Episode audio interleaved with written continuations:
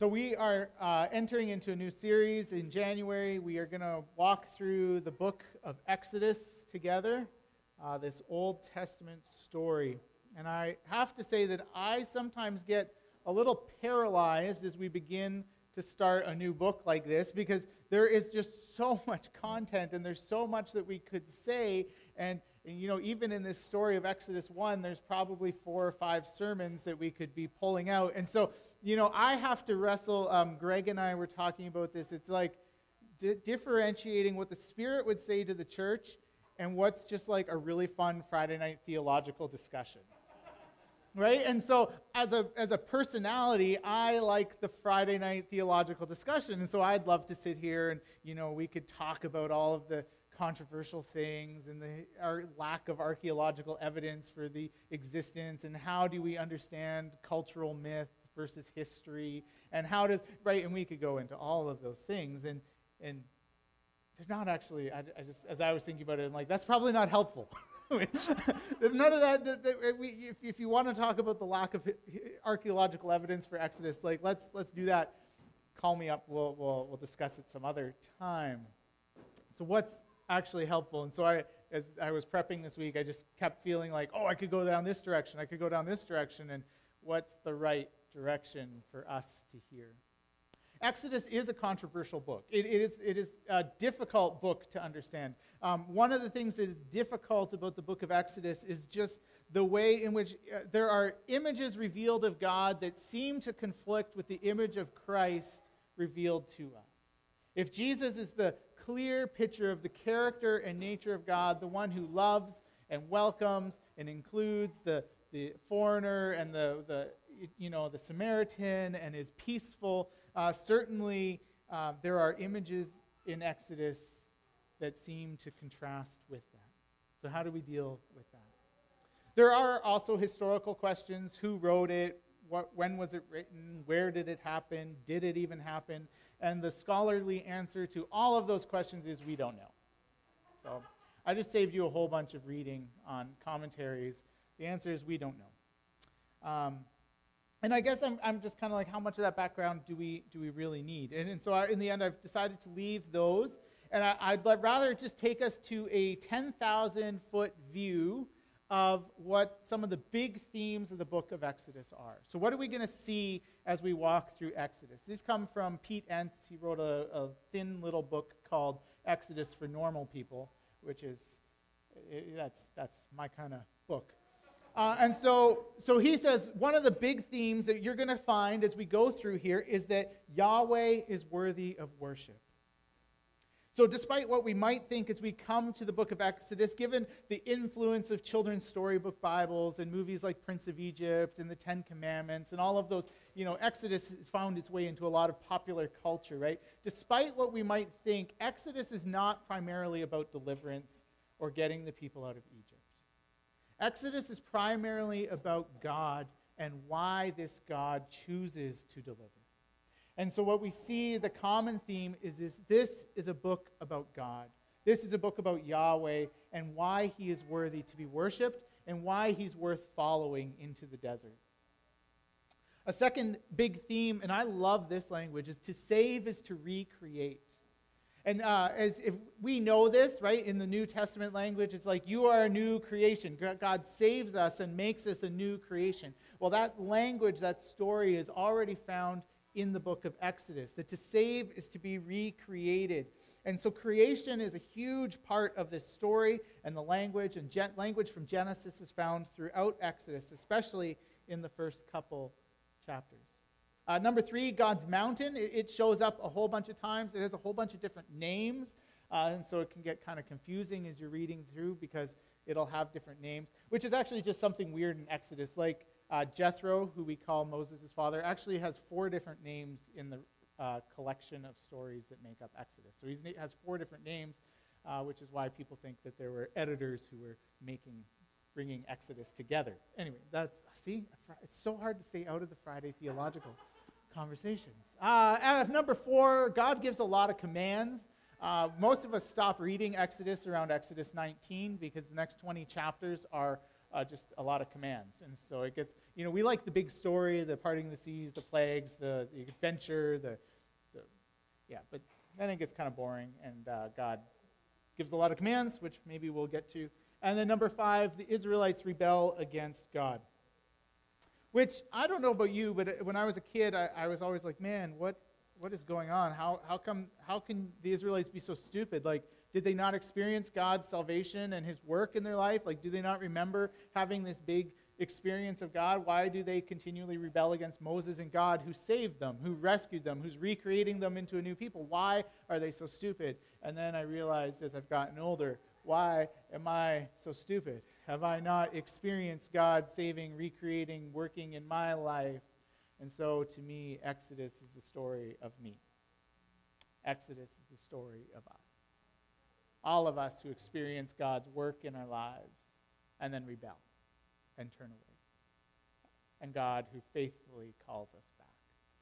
So, those are some of the big themes that we will see in the story of Exodus. And so, let's begin with Exodus chapter 1. And it says, and none of your Bibles say this, it says, and. And these are the names of the Israelites who came from Egypt. First word in Hebrew does not get translated because it's not a very good way to start a book. And. But what it is, and actually you'll find within the Pentateuch that uh, four of the books all start with the word and in Hebrew. It tells one continuous story Genesis, Exodus, Leviticus, Numbers, Deuteronomy. It's one continuous story. And so I lied to you. I said we were going to start in Exodus 1, but actually we're going to start back in Genesis 46. Because this is the foundation, the, the beginning of the story of, of Exodus starts in Genesis 46. And so God uh, comes, and, and Jacob is packing up his family. They're getting ready to go to Egypt because the famine is driving them out of the land. And so, Exodus 46, verse 2, God comes to Israel, who's also known as Jacob, and he says this God said to Israel in a vision at night, Jacob, Jacob, he said. And he said, I'm here. And he said, I am El, your father's God. Don't be afraid to go down to Egypt, because I will make a great nation of you there. I will go down to Egypt with you, and I promise to bring you out again. Joseph will, oh, uh, because I'll make a great, I will make a great nation of you there. I will go down to Egypt with you, and I promise to bring you out again. Joseph will close your eyes when you die. And so, this little family, 12 people, are heading down into, uh, into Egypt, and God appears to Jacob, also known as Israel, and he says, Don't be afraid to go. And I will take your little family, and I will make you a nation, and then I will bring you back out of Egypt again. And so then we begin in Exodus. And these are the names of the Israelites who came to Egypt with Jacob, along with their household. And then we had a whole list of names. And, and then verse 5, it says, The total number in Jacob's family was 70. Now, this is not just a, um, uh, what do you call it? A statistical fact about the family, right? 70 is a very specific theological number. And so it may not be that there were actually 70 people. There might have been 100 people. There might have been 72. It doesn't matter because what the author wants you to hear is that 70, being a specific number, means that it is God has fulfilled what God said he would do for Abraham. 70 is not a random statistical fact the author wants you to know. 70 is the multiple of 7, which for the biblical writers symbolizes wholeness, completion, and fulfillment of God's will. So the number seven means wholeness, completion, and fulfillment of God's will. And so, in other words, that 70 is going down into Egypt means that everything is going according to God's plan. His promise to Abraham has been super fulfilled.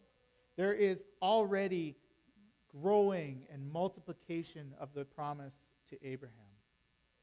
Now, verse 7 says, But the Israelites were fertile and became populous. They multiplied and grew dramatically, filling the whole land. So, this is the language of Genesis chapter 1. It is the language of multiplying, of filling the land. The one commentator put it this way. Uh, oh, no, too soon. The one commentator translated it like this The sons of Israel, they were fruitful, they swarmed like insects, they multiplied, they became strong, very much, very much. the, the land was filled with them. And so this isn't just about a lot of babies being born. This is the fulfillment both of God's promise to Jacob, the promise to Abraham that his family would become a nation, but it is also the language of creation. It is Exodus 1 verse 7 is using the language of Genesis 1:28 to imply that Israel was doing what God intended creation to do. They are multiplying. They are filling the earth as God planned. And so Christopher Wright says the growth of Israel in Egypt was simply God carrying on with his good purpose for creation itself. It may have been unusually prolific, but it was not exotic or miraculous in an interventionist way. Creation's got to do what creation's got to do. And that's what God wants.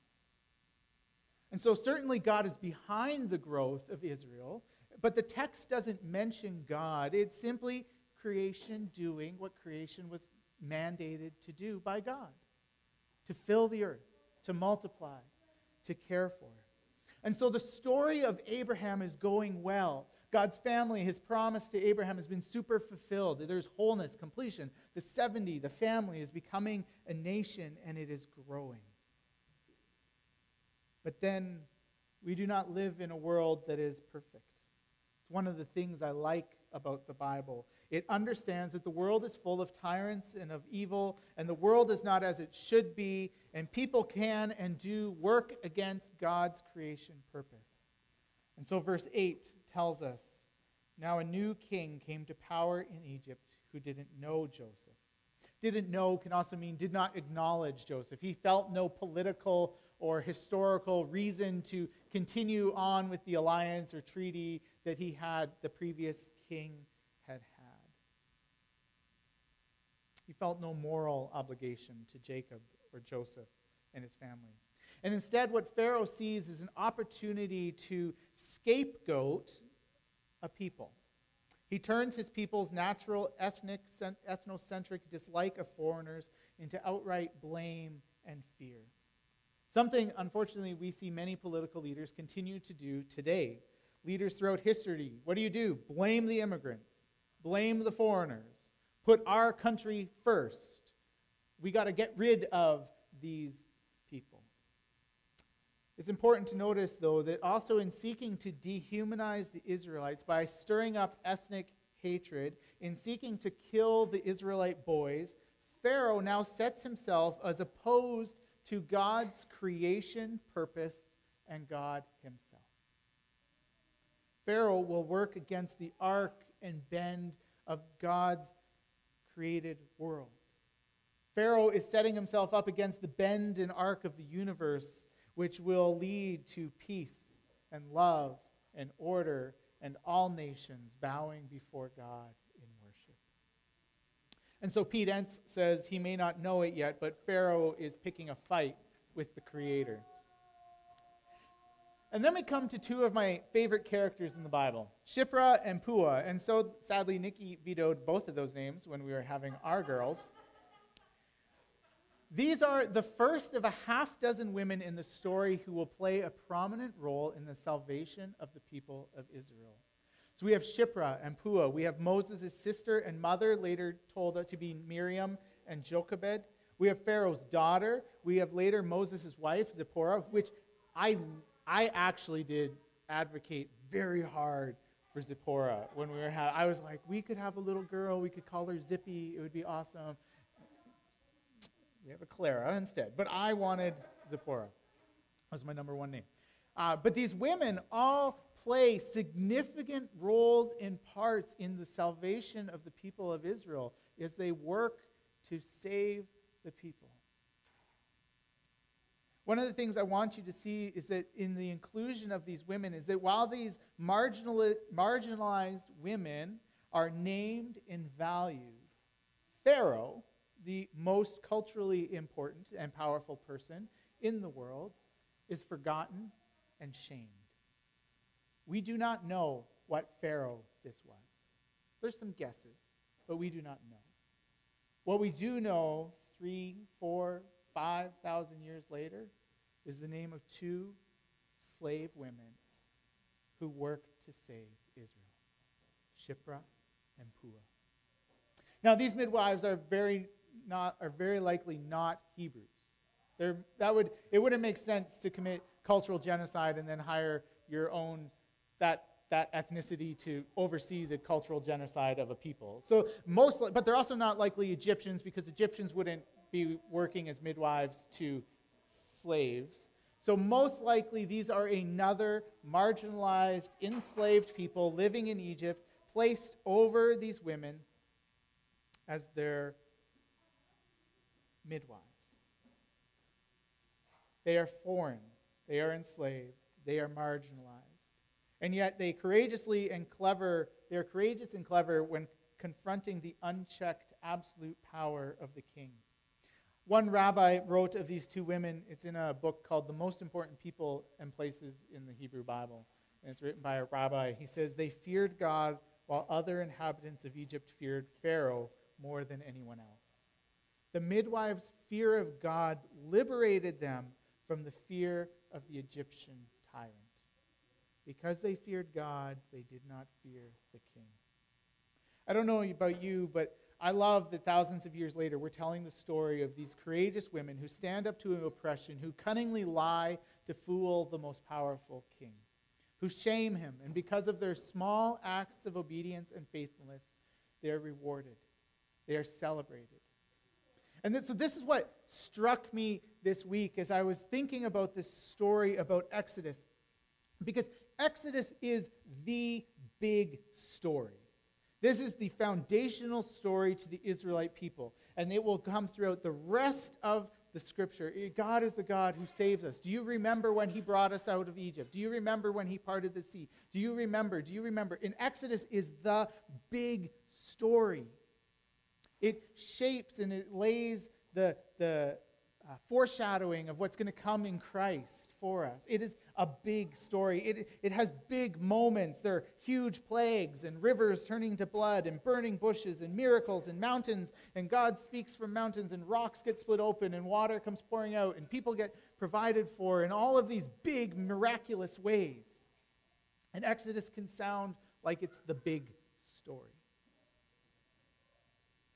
But here in Exodus chapter 1, the thing that stands out to me is the smallness of it all. A family moves to a new country and they have children. God's project that was started in the Garden of Eden is carrying on. It is small, it is local. There's nothing big or miraculous, and yet God is faithful and evident in it. And so Christopher Wright says we participate in the great biblical narrative that again and again dives down into the most local and particular details of time, people, and places. Yet all of those particulars serve the greater, wider, universal purpose of God that embraces all nations and all creation. Somehow, we need to recapture that way of looking at the small things of life and the mission of the church. They are like billions of tiny pixels of light and color that make up a huge screen of the plan of God throughout history, past, present, and future. The midwives, Shiphrah and Puah, actually don't have that big a role to play. They had a small, local story. When faced with the unjust commands of a tyrant, they followed their conscience. They protected the lives of the babies that they came into contact with. Sure, it, it sounds big and bold now, looking back, and we can see the grand screen, the whole picture of what it was. But in the moment, it was small. It was two women who chose to follow their conscience, fear God, and be faithful. It's small, it's local. Often, at least for me, I just want to make the best decision of what is in front of me now. I try to be faithful what is in front of me in the moment. We will see God act in the book of Exodus, but I don't want us to lose sight of the way in which God is present in the small part that each person is playing in the story. New Year's, we're going to make a big change. This is the moment. I think I shared this story before, but it's worth repeating. I, I, I was praying a while ago, and I was I was praying, you know, like, God, who am I? And I just want to be like Moses. And God, you, I believe you have big things for me to do. Can you send the Aaron alongside me so that I can accomplish the big things for you? And I, I felt the Holy Spirit saying to my life, like, wait, wait, wait a minute. Like, who says you're Moses? I was like, okay, God, well, like, who's the Moses that I should go to as Aaron? And God said, well, well, well, who, who, who said you're Aaron? Oh, like, so like I'm Bob? The Egyptian who's like building, or the Israelite who's building bricks, like doesn't get remembered? Is that that's who I'm? No, that doesn't sound as fun. I wanted to be Moses. You and I are not called to be the heroes of every story. For every Puah, there are hundreds, if not thousands, of others who simply lived faithfully and did the work that God had placed in front of them. They worked alongside God's creation plan. They multiplied, they filled the earth, they followed their conscience and did the small thing in front of them faithfully. And God takes all of those things of faithful service to Him, and He brings them all together into a billion little lights that show the grand picture of God's plan. Greg and Ashlyn gave me a beautiful little book for Christmas uh, called oh? Every Moment Holy beautiful uh, whole bunch of little liturgies and prayers. And there's a, there's a liturgy of lament for those who want to do great things.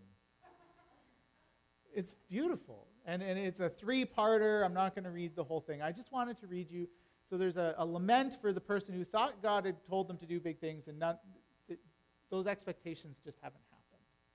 These are the words that come back from uh, are, are said in response to that lament. And I want to pray these over you. I think I have them up here too, actually.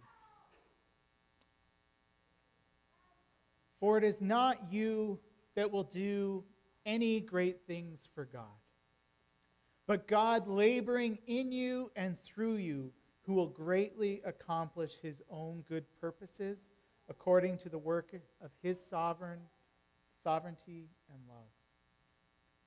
Be liberated now from this burden of believing that anything depends on you. And so be liberated at last to give yourself to his joyful service in grateful response for the grace he has lavished on you. You have till now been too invested in the results of your own efforts, as if those outcomes were a thing you could ever know or measure in this life. Be invested, child, in simple obedience to your King and in long faithfulness to his call. Shepherding daily those gifts and tasks and relationships that he has entrusted to you, regardless of the outcome or appearance.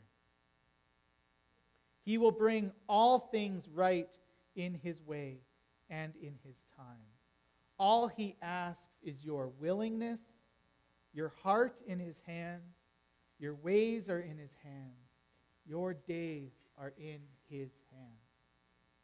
Be content in the station that he has appointed you to in this season, and yet be ever ready to move at the impulse of his love.